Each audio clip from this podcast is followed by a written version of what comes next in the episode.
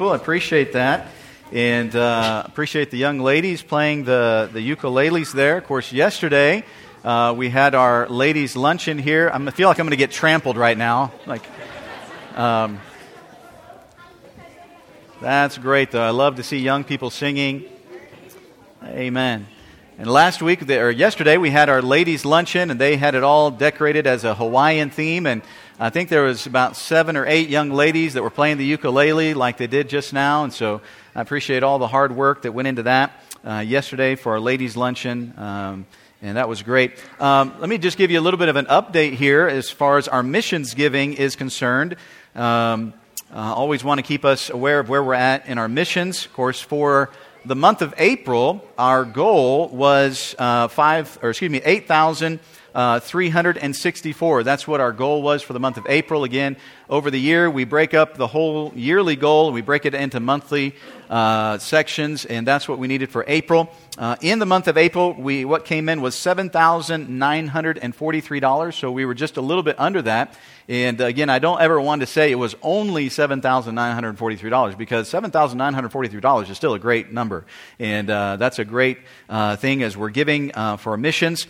And so our goal for where we needed to be at the end of April was $35,547. That's where we needed to be at the end of the month of April. And at the end of April, we were at $35,291.46. So again, just a little bit under there for our year to date, but still looking great. And if you were here, probably, I'm trying to remember if it was 8 or 9 years ago, when we had our first year of giving to Faith Promise. Our first year, and this is what our goal was for the entire year, was $30,000. That was the entire year. And so in 4 months this year, we've given more than we did the entire first year that we started this. And so that's a wonderful thing. It's great to see how our Faith Promise has grown. And so this year, our giving is, our goal is over $100,000. Again, last year we gave over $100,000. And so that is great to see. And then also, just a little bit of an update on our Nehemiah project. We are now at $11,253 with our Nehemiah project. And of course, all of that goes for our building fund. And really be praying for that, and that God would just continue to bless. We're really praying that this year that God would really give us direction as far as where we're going to be, because again, we're out of space, and that's a good problem to have. And I appreciate those who were here in the 9 o'clock service. We had a good crowd in the 9 o'clock service as well, and then those in the 10:30 service. And so appreciate your willingness to help with that. But really pray. We're looking at a couple different options, and so really be praying that God would give us direction this year and the next couple months, really, what we ought to do as a church, and just really be praying about that. We're looking at an option of just buying land and having to build basically from the ground up. But I would prefer if we could find a building that we could kind of be able to move into, and that would be able to help meet our needs right away. And so that's the other option. So really be praying about those two things, and that God would just give us wisdom in that, because obviously it really is a great need that we have. And so take your Bibles this morning, open the book of Matthew chapter 20. Matthew chapter 20, and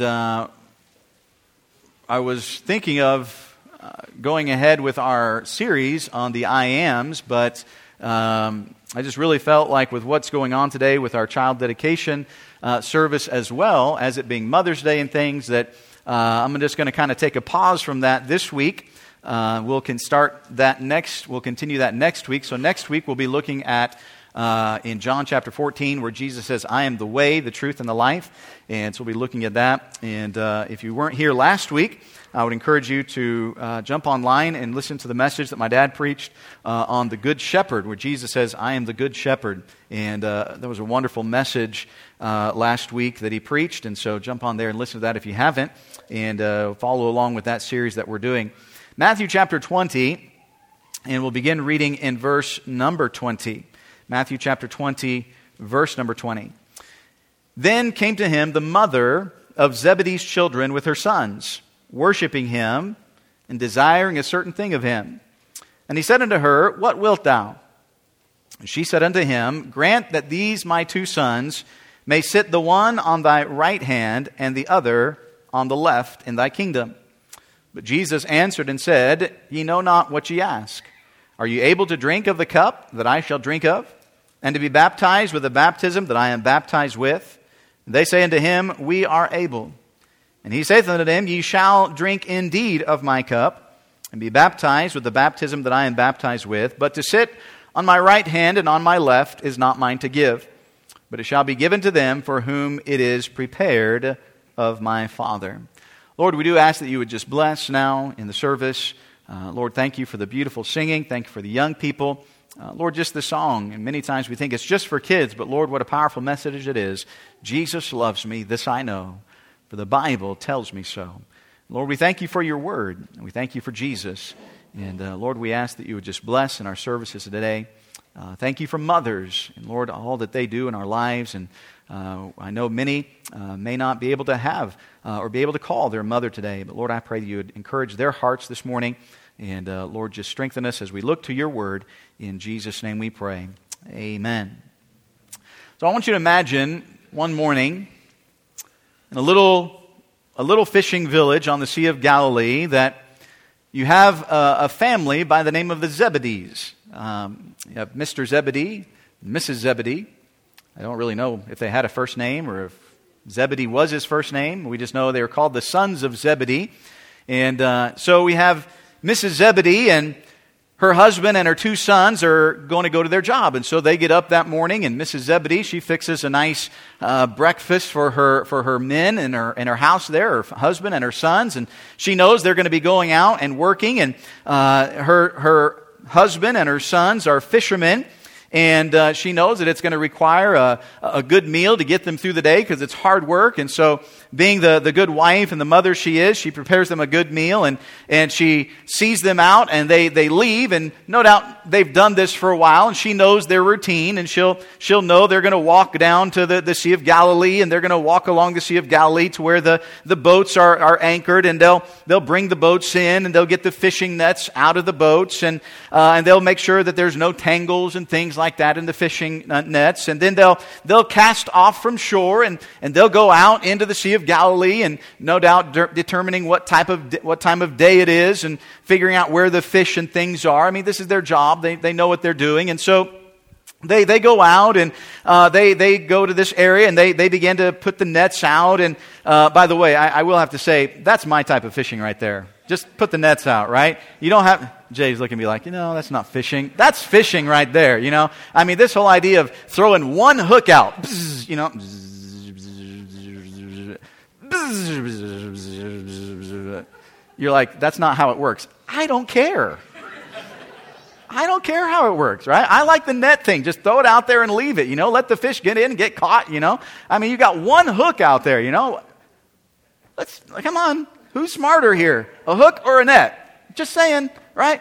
And so they throw the nets out here, and they leave the nets in this area, and they go off maybe to another area, and they put some more nets out here, and they're working throughout the day, bringing in the nets and getting the fish and putting the nets back out. And so finally, as it's getting towards the toward time to quit, they start pulling in their nets and things. And then as they get to the shore, they start looking at the different fish that they have and figure out which ones are good to sell and which ones they're going to keep and which ones they're just worthless and they're going to throw back, So they're getting all that figured out. And Mrs. Zebedee, she's still at home, and she knows, all right, it's about this time of the day. And so I kind of have an idea of what they're going to do, and knowing that a certain time they're going to come home. And again, Mrs. Zebedee wants to make sure she's taking care of her husband and her sons that are out working. And so she wants to have a good meal for them when they come back. And so she's preparing the food, and of course then they didn't have the ovens and microwaves and fridges and stuff like that we have, so it took a little bit longer preparation time. And so she's been preparing for a few hours, getting this food ready and things, and she's put a lot of work into it. And she knows that about this certain time that they're gonna come back home, and they're gonna walk through that door, and she's getting things ready. And so as the food is almost ready, all of a sudden she hears the door open, and she knows her men are home. Her husband's back, her sons are back, and so she's finishing up. She hears the door open, and she turns around, and she sees her husband walk through the door. And immediately, as she sees her husband, she notices something is different. Something's not right. She kind of looks past her husband, looking through the door. Where are the boys? Where's James? Where's John? Husband says, well, that's what I need to talk with you about. Well, where are they? They stop and talk to somebody, or they come in? I mean, I've got the food almost ready. Well, they won't be here for supper. What do you mean they won't be here for supper? Where are they? Well, I'm not really sure. How could you not be sure where our sons are? I mean, they went out with you this morning. They worked with you, right? Yeah. So how do you not know where our sons are? Well, sweetheart, something strange happened. Are they okay? Did something happen to them? No doubt. As a mom, obviously, immediately starts worrying. Are they? Yeah, they're fine. They're fine. Nothing's wrong. Well, where are they then? Well, this guy was walking along the shore, and he just yelled out to them, "Follow me!" And they just dropped their nets, jumped out of the boat, and took off after this guy. Sweetheart, are you okay? Come, where's James and John? Are you guys hiding behind the door? Is this a joke? Come on out, guys. Come on. Where are you guys at? No, I'm being serious. They left. They just took off after this guy. Who is he? I'm not really sure. He didn't introduce himself. He just said, "Follow me," and they took off. Where did they go? I don't know. You mean to tell me that you let our sons just go after some guy? You don't know who he is. You don't know where they're gone. Well, honey, they are grown. They're grown. I mean, they're of age. I mean, they can take care of themselves. But where are they? Can you imagine that day as Mr. Zebedee comes home and has to try to explain to his wife that James and John have left home? They've left, and as far as we know, they never came back and went back fishing with their father again. That day, they left. They took off, and they were following. Of course, we know who they're following. They're following this guy named Jesus. But imagine Mrs. Zebedee. I can already tell some of your moms are like, well, if that was me, I'd have some questions I'd want answered, I mean, I want to know where they're going, and I want to know what time they're coming back, and I want to know who they're going out with, and you got a whole list of questions that moms want answered, right? Who is this guy? And imagine what she must have been feeling. The question she must have had, why would they do this without telling her? Who was this man that they chose to follow? Who does this man think he is? Calling her sons to follow him, and they just leave everything and follow him? Well, we don't really know what happened between the day that Jesus called James and John up to where we're at here in Matthew chapter 20. We do know that several years have passed. Several years have gone by because Jesus calls James and John at the early part of his ministry. And now, as we're in Matthew chapter 20, in just a little bit, this is toward the end of Jesus' ministry. We're in just a little bit, Jesus is going to be crucified. So we know that a couple of years have now passed. And we see that this mother has learned some things about this man that her sons chose to follow. She's learned a lot about him. And we're going to see some things that she's learned here, but I want you to notice specifically in verse number 20.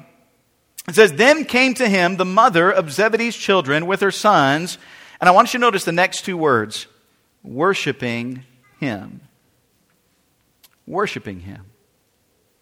She came worshiping Jesus. She worshiped the Lord. And in this passage and what we kind of see about Mrs. Zebedee's life, I believe there are some things that we can learn from her in her worship of the Lord. You say, is this just a message for mothers? No, not at all. It's very sad that unfortunately many Christians would not even follow this lady's example, men and women. But I believe it is something that all of us can learn from, that all of us really should learn from in how she worshiped the Lord. Notice the first thing in her worship of the Lord. Number one, we find that she believed in Him. She believed in Him. She believed that He was the Messiah. She believed that He was the one. Now again, when we think a couple years ago when James and John leave, she's not sure who he is. She's not sure what's going on. She's not sure why her sons have followed this guy. I mean, again, Jesus is not, his name is not as popular in the beginning. People are just trying to figure out who He is. Now, 3 years later or so, everybody's kind of know who Jesus is. I mean, He's done a lot of miracles. I mean, He's calmed the storms. No doubt, James and John have told their mother and father different miracles and things. I mean, He's raised the dead. He's healed blind people. He's cast out demons. He's healed the lame. I mean, by now, everybody kind of knows who Jesus is. But there was a time in her life that she had to understand and believe for herself. And again, we're not told when that was. We don't know how long it was before she believed that Jesus was the Messiah. We're not told that, but we can tell that as she comes, there had been a time in her life where she understood for herself that this man, this Jesus who had called her sons to follow Him, truly was the Messiah. He was the Messiah. And she came worshiping Him. She came knowing that this was the one. This was the one who had been promised. This was the deliverer. You know, what's unfortunate is there are many Christians who don't believe in Him. You say, wait a minute, you just said that they were Christians. So if they're Christians, they have to believe in Him. Oh, they might believe in Him for salvation. But there are many Christians who don't believe in Him for worship. You see, she came worshiping because she believed in Him. She came to Him because she believed in who He was. The problem with many Christians is we know, we say we believe that He's the Messiah. We say that we believe that He's the one that died on the cross for our sins. But we don't really believe He's the one to live for. Right? That's why we get sidetracked with so many different things. We get sidetracked with our job. We get sidetracked with our family. We'll put anything else before Jesus. Before Jesus. Please, I'm not trying to be mean or anything like this morning, but it's really interesting to me how many Christians will show up for Easter,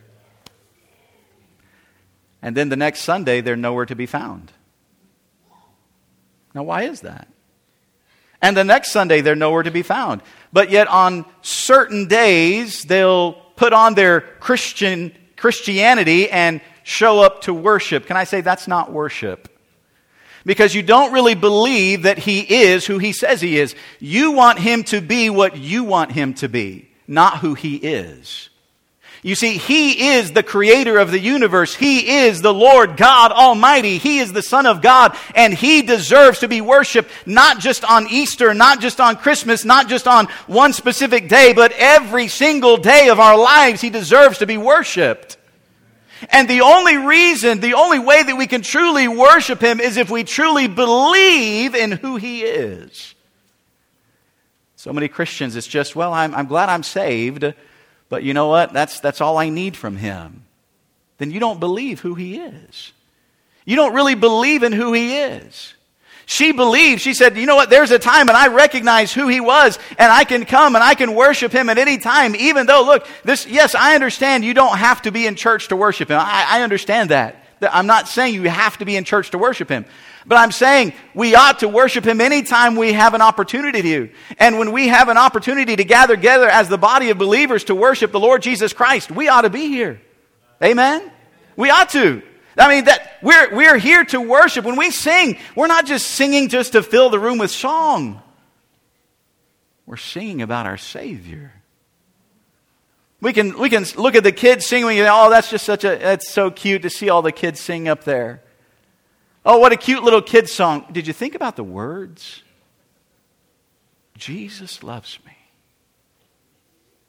and I won't serve him. Jesus loves me, but I don't have time for him. Jesus loves me, but I won't worship him. You see, so many, we just let things go. We let it go in one ear and right out the other. Jesus loves me, this I know, for the Bible tells me so. You see, she believed. She believed in who he was. And it changed not only her sons' lives, but it changed her life. Man, at the beginning there, she's wondering who this guy is and why he's taken her sons. Now, she has no problem with her sons being with him. In fact, she wants her sons to be with him for pretty much forever. I mean, look at the question that she asked, right? This leads us into our second point. Not only did she believe in him, but she came to him. This is what I love about this passage of Scripture. She felt that she could come to Jesus anytime and ask him anything that was on her heart. Isn't that amazing? She felt that no matter what was going on, they weren't in the synagogue, they were just probably walking down the road or whatever, and she felt that she could come to Jesus and ask him anything that was on her heart. Now, again, some would say, and I've read different commentaries and things like this, and some say, well, she was just very arrogant in asking what she asked, right? I mean, look what she asked. She says, I have a question. And Jesus says, what wilt thou? She said unto him, grant that these my two sons may sit the one on thy right hand and the other on the left in thy kingdom. So remember before, she's like, hey, who is this guy taking my sons? Now she's saying, Lord, I want to make sure that my sons are sitting on your right hand, on your left hand in your kingdom. She believed in who he was. And she came to him and asked a very difficult thing. And again, some people say, well, this woman was just arrogant in asking what she did. I mean, after all, look what happens. Look in verse 24. And when the 10 heard it, they were moved with indignation against the two brethren. I mean, let's be honest. Let's say you were one of the 12 that was there. And Mrs. Zebedee came and said, Lord, would you let my son James and John sit on your right hand and your left hand? What are you thinking if you're Peter? Huh? Hold it. This is really when we can say, hold the fort. That's a little church humor there. Wait a minute. What? Hello, I'm the big fisherman. I don't think either of you two have walked on water. I got to walk on water. You know, the other ones are saying, yeah, what about us? We're following him too. I mean, Matthew says, man, I had a good business. I had a good business made. I was making pretty money. I left all of that to follow Jesus. What about me? I mean, you guys were just fishermen. I actually have an education. I mean, come on. I left them all. Come on, what about me? Can you see the indignation that is here among the other 10 saying, hey, who do you think you are? And some people can get this idea that she was just very arrogant in what she was asking. That's not what I see.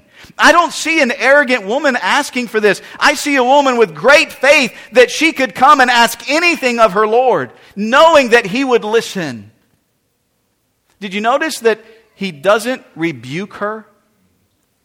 He doesn't say, that's the stupidest question I've ever heard in my life. No.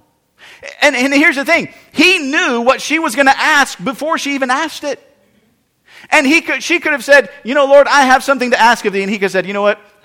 I know what you're going to ask, and I don't really have time for that right now. I know what you're going to ask, and I know how these other guys are going to respond, so let's just not go there right now. He could have said that. He could have just said, you know, nope, don't, not even going to go there. But instead, what did he say? What wilt thou? What would you like to ask? What's your question? He didn't rebuke her. Knowing what she was going to ask, he said, go ahead. What would you like? She had such great faith that she could come. And please understand, I truly believe, as any mother would, this mother simply wanted the best for her sons.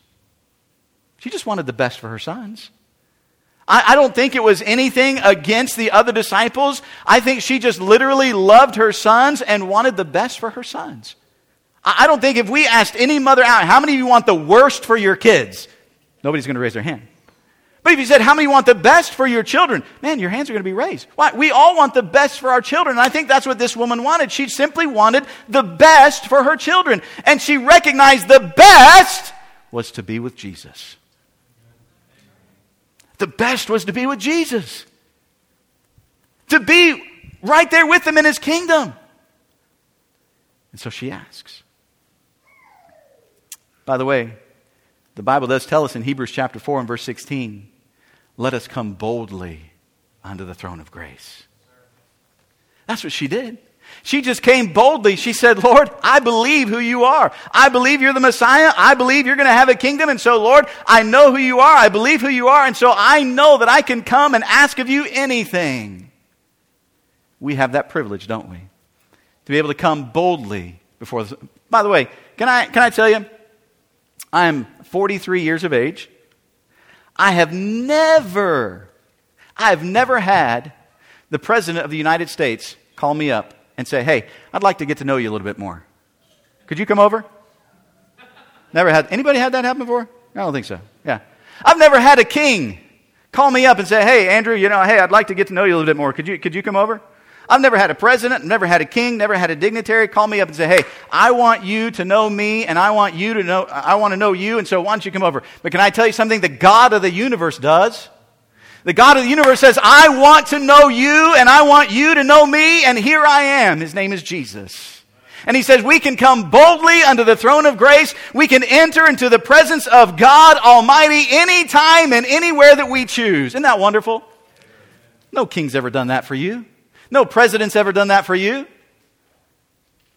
And yet, we have that privilege. And how often do we actually use it?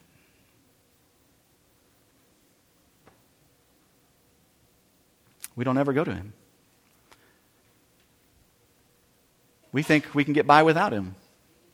We don't need him because we got life figured out. Friend, I'm here to tell you, you've got it all wrong. We need him. And we need to be going to him every single day. Now, let me tell you this. Just because we have the privilege to ask him anything that we desire doesn't mean that he's automatically going to give it to us. There is something that we learn about prayer here, and I've heard preachers say this all the time. You pray and you pray and you pray until God gives it to you because no is not an answer. Well, they didn't grow up in my home. Because when I went to mom and dad, and they're sitting right there, and I said, hey, mom and dad, can I do this? Amazingly, they sure use no a lot. And that was supposed to be the answer. That's not, could you imagine? Sorry, that's not an answer. Yeah, that wouldn't have gone over well. But watch. Ye know not what ye ask. And Jesus says, this is something that I cannot give you. Did he rebuke her for asking? No. Did he answer her? Yes. And what was the answer? No. I'm sorry, I can't give this to you. I don't have a problem with you asking, but it's not something I can give. And many times we are free to come to the throne of God. We can come before him in prayer, and we can ask him anything, and we ought to come before him, and we ought to ask in faith. But we have to understand sometimes God may say, no, I can't give that to you. And instead of arguing with God and saying, well, God, I need it. And sometimes we get almost childish like little children. You ever see a child throw a temper tantrum? Sometimes that's what we adults do. God says no, and we're like, yeah, God, you got to give that to me. I'm not going to serve you if you don't. Is that not what we say? You don't give it to me, I won't serve you. That's just like a child throwing a temper tantrum. You don't get what I want, then I'm just going to bellyache and cry until you do. That's what we would say, childish. Sometimes God says no. Now, he did say, look, are you able to drink of the cup that I'm going to drink of and be baptized with the baptism I'm going to be baptized with? What's he talking about? He's talking about the suffering he's going to go through. Again, he's about ready to suffer. He's about ready to go through the torture and the beatings. He's about ready to be crucified and die. He's like, are you sure you want to go through this? Are you sure that you're able to do this? And they say, oh, yes, Lord, we can. I don't think they understood what they were saying. But Jesus did say, you will go through this with me. You are going to suffer. In fact, if you study church history and the Bible, you'll find out that James, the son of Zebedee, was the first pastor of Jerusalem and was martyred for Christ. He died for Christ. Then later, after James was killed and it pleased the Jews so much, the king said, hey, let's take Peter too, and we're going to kill Peter. And that's when God did a miraculous thing and released Peter from jail. Remember the story there? But James, the son of Zebedee, was the one that died. He was martyred, beheaded for the cause of Christ. Did he drink of the cup? Yes, he did. Did John? Yes, he did. Now, of all of the apostles, John was the only one that was not martyred for the cause of Christ. But he suffered. He suffered imprisonment. He suffered beatings. He suffered many different things. But yet God allowed him to live a much longer life than any of the apostles. And around 90 A.D. is when John the apostle wrote the book of the Revelation of Jesus Christ. And God used him to write that great book. But he did suffer. And so he says, look, yes, I appreciate that you love me. And Mrs. Zebedee, I appreciate that you want your sons to be with me in the kingdom. But look, I can't give this to you, but they are going to be used of God. They are going to be used for the Lord Jesus Christ. Wouldn't it be great if more parents asked greater things of their children from the Lord? Wouldn't it be great if parents would say, Lord, would you make a great missionary of my child? Lord, would you make a great soul winner of my child? Lord, would you take my children and use them to serve you with all of their heart for the rest of their life? Lord, would you use my children? Lord, I don't know what you're going to do, but here they are. Lord, whatever you want for them, they're yours. Wouldn't it be great if more parents would pray for their children in that way? Just like she was praying, Lord, would you grant that they would be able to sit on your right hand? I just want the best for them, Lord, and I know the best is to be with you. So often we think the best is what the world has to offer. We want them to get a six-figure job. Who cares about a six-figure job? What difference is that going to make in eternity? Now, please don't misunderstand me. I'm not against people having six-figure jobs. Especially if you remember First Baptist Church. I'm not against that. Please understand. I'm not. I'm not against money. I'm not against possessions and things like that. But when we were more concerned about those things than serving the Lord Jesus Christ, those have become our gods.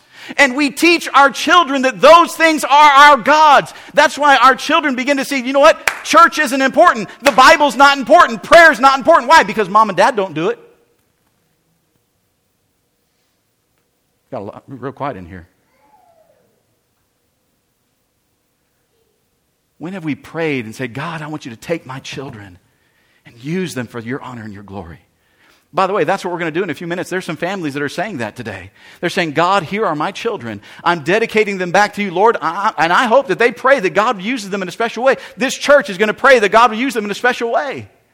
But oh, what could happen if more families, more moms and dads would say, God, I want you to take my son and my daughter. I want you to use them for your honor. I want you to use them to be a soul winner and tell people about Jesus. I want you to use them to be a witness for the Lord Jesus Christ. God, wherever you want them to be, here they are, Lord. I just want them with you because that's the best.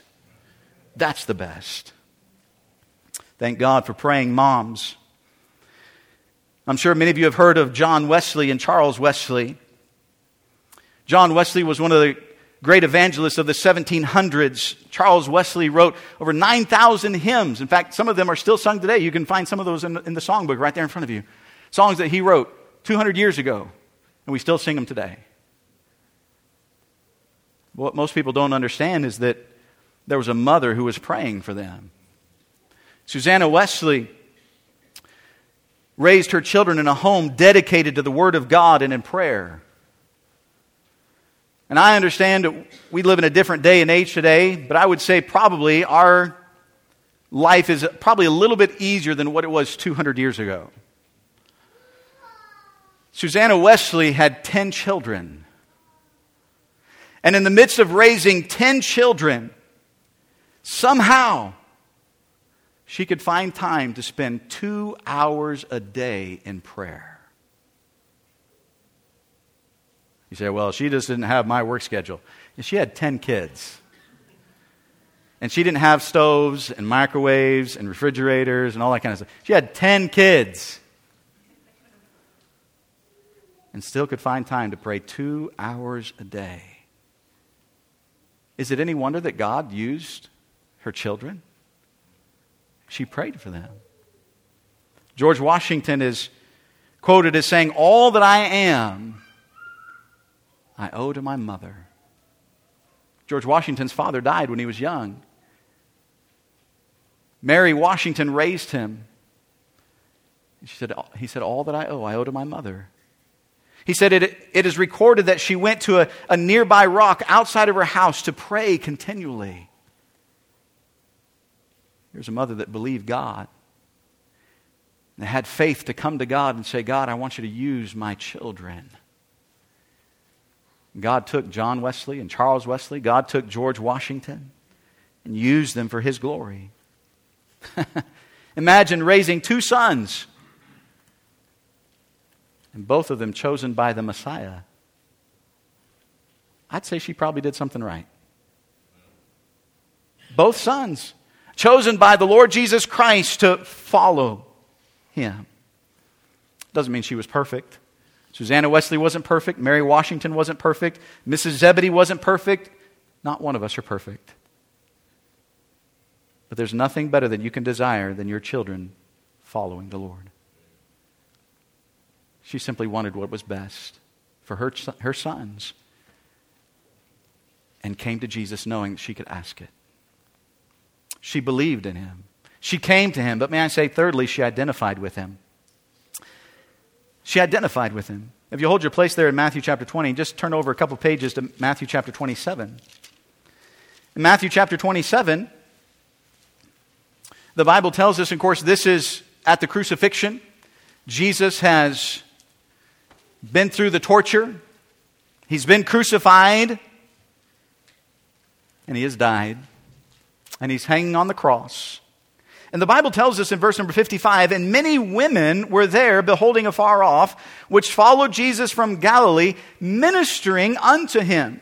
So think about it. Not only as Jesus is traveling with the disciples, but the Bible tells us there was a group of people that would follow him, ministering to him. There was a group of people following, ministering to him, serving him, whether it was preparing food or setting up the tents that they would be sleeping in at night and things, because they were traveling around all the time. They didn't sleep in towns every night. And so there was a group that would follow along and they would minister to the Lord. They would minister to him, the Bible says. It wasn't about the disciples. It wasn't about the other people. They were ministering unto him. And who were some of these? Among which was Mary Magdalene, and Mary, the mother of James and Joseph, and the mother of Zebedee's children. You see, when she recognized who Jesus was and she believed in him, not only did she want the best for her children and was willing to follow him and to come to him, but she said, I want to identify with him. And I want to serve him in any way that I can. And she would follow along with some of these other women and these other groups that would follow along and help to minister and to serve the Lord. It's interesting when you go back to Matthew chapter 20, when Jesus begins to explain about this, about not wanting to seek the greatest in the kingdom. He says in verse number 26, but it shall not be so among you, but whosoever will be great among you, let him be your minister. And whosoever will be chief among you, let him be your servant. Jesus says the greatest thing you can be is a servant. That's the greatest thing you can be. Now watch, he gives us the example of who is the greatest. Even as the Son of Man came not to be ministered unto, but to minister and to give his life a ransom for many. Jesus said, look, the greatest example you have of a servant is me. He was willing to leave heaven, to come to this earth, and to serve, and to bleed, and to die for our sins. He said, don't worry about being the greatest. The way that you can be the greatest is to be the servant of all. To serve. To serve. Wherever it might be, to serve. She was an example of one willing to serve. But not only was she willing to serve in her identity with Christ, but notice back in Matthew chapter 20, 7 and verse 56, where was she? She was at the cross. She was at the cross. That was not a safe place to be, by the way. Where were the disciples? The disciples took off. When they arrested Jesus, where'd the disciples go? Remember Peter, I will not deny you, Lord. And all the other ones said, neither will we. And then when they arrested Jesus, where'd they go? They took off. In fact, when Peter was approached, hey, aren't you one of those? No. No, you got somebody else. Are you sure? You look like a Galilean. I think you're from Galilee. Weren't you one of the disciples? No. I just have one of those faces that everybody recognizes, right? It's not me. That's not. Are you sure you? I was not there. I don't know him. Peter wasn't at the cross. James wasn't at the cross. Matthew wasn't at the cross. Mrs. Zebedee was. The only disciple that we're told that was at the cross was John. John. And yet here is Mrs. Zebedee at the cross, in a place where if you were identified as to be associated with a traitor, you could be thrown in jail. You could receive the same punishment that the traitor had received. And so it was not a safe place to be, but yet here she was identifying with Jesus. I believe in him. I believe in him. He's the Messiah. I may not understand what's happening right now, but I want you to know I'm willing to identify with Jesus. Are you? Are you willing to identify with Jesus? She wasn't afraid. Now, let me just say, it had been a whole lot easier to identify with Jesus when he was feeding the 5,000, right? He's feeding the 5,000 people. Me and Jesus, he's my bud, right? He's my good friend, right? Me and Jesus, we're like this. We're always together, right? I'm one of the ministers. I get to go around following him everywhere, right? I mean, we're like this. I wonder when things get tough and when things get difficult, are we still like this? Or do we like Peter, want to separate our distance? Well, I'm not one of those fanatics. I know who Jesus is, but we won't talk about that. And may I say that's sadly how many Christians respond. Instead of saying, wait a minute, that's my Lord, that's my Savior, I don't have a problem identifying with him because he is the creator of the universe and he saved me. Instead, when things get tough, we just want to be quiet. We don't want to identify with him. But here was a woman that believed in him, that was willing to come to him and said, Lord, I know that I can ask you of anything, and I want what's best for my kids. And not only do I want them to follow you, but Lord, I will follow you and I will identify you. Even in your death, I will identify with you. And many, many Christians fail to understand that in all of this, her belief, her coming to him, her identifying with him, it was all part of her worship. She worshiped him. She worshiped him. The sad thing is, we come on Sunday, and that's our worship. We sing, we listen to the message, and we go home. Friend, that's not worship. We can worship him that way. But if we don't truly believe him and who he is, if we don't truly come to him and say, Lord, I need you, not just when times are good, but I need you when times are bad, and I know that I can come to you with anything, and you'll hear and answer, and yes, that answer may be no, but Lord, I'm going to trust you, and I want what's best for my children. I want what's best for my family. Lord, I want them to follow you. And Lord, I'm willing to identify with you. If we're not willing to follow her example, can we really say that we're worshiping our Lord? She worshiped. Not just with her mouth, not just saying, yes, I believe. With her heart, with her action, she proved she truly did love the Lord. She wanted the best for her sons. When she understood who Jesus was, she didn't have a problem following Jesus. She wanted them to be with Jesus because that was the best place they could be. I wonder, with our heads bowed and our eyes closed, no one looking about this morning, with every head bowed and every eye closed, can I just simply ask you this morning, what does your worship of Jesus look like? Is it just something that we say with our mouth? Oh, I love the Lord. Oh, I worship him. Is it just something we say with our mouth? Or do we truly prove it by our heart, by our actions? She believed in him. Do we really believe in him? Is he really first in our life? Or is it just something we say with our mouth?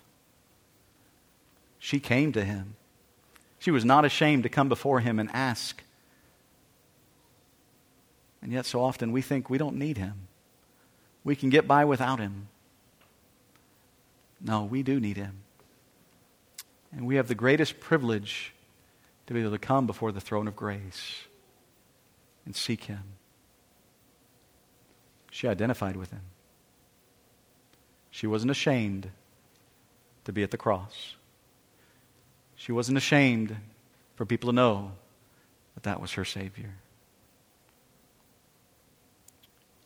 How does our worship compare to her worship? Maybe there's someone here this morning, you say, Pastor, I'm not even sure if I'm saved. I don't know if I died where I would go. Friend, that is the most important thing you can ever discover. To know that Jesus Christ is the only one who can save you from your sins. If you've never accepted Christ, we'd love to take the Word of God and show you how you can be saved. Maybe this morning there's someone, you say, Pastor, that's me. I'm not sure if I died if I would go to heaven. I'm not sure. Would you just slip your hand up and put it right back down? I'm not going to call you out. I'm not going to come to you. But say, Pastor, would you pray for me? I'm not sure if I died where I would go. Just slip it up and put it right back down.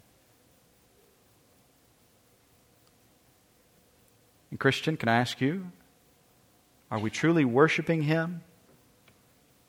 Are we following this example of this woman in her worship? Or would we have to say our worship is more just something we've said with our mouth, and it's not really proven by our actions and by our heart? Do we really believe that he is the Son of God, the creator of the universe? There's nothing better than being with him. There's nothing greater for our children than serving him and making sure we identify with him. Father, I pray that you would work in the invitation. Lord, just speak to people's hearts this morning. Lord, may we truly have a desire to worship you truly from a heart that is sincere in love and our actions, that others would know that we truly love you. Lord, would you bless? In Jesus' name we pray. Let's just stand to our feet quietly this morning.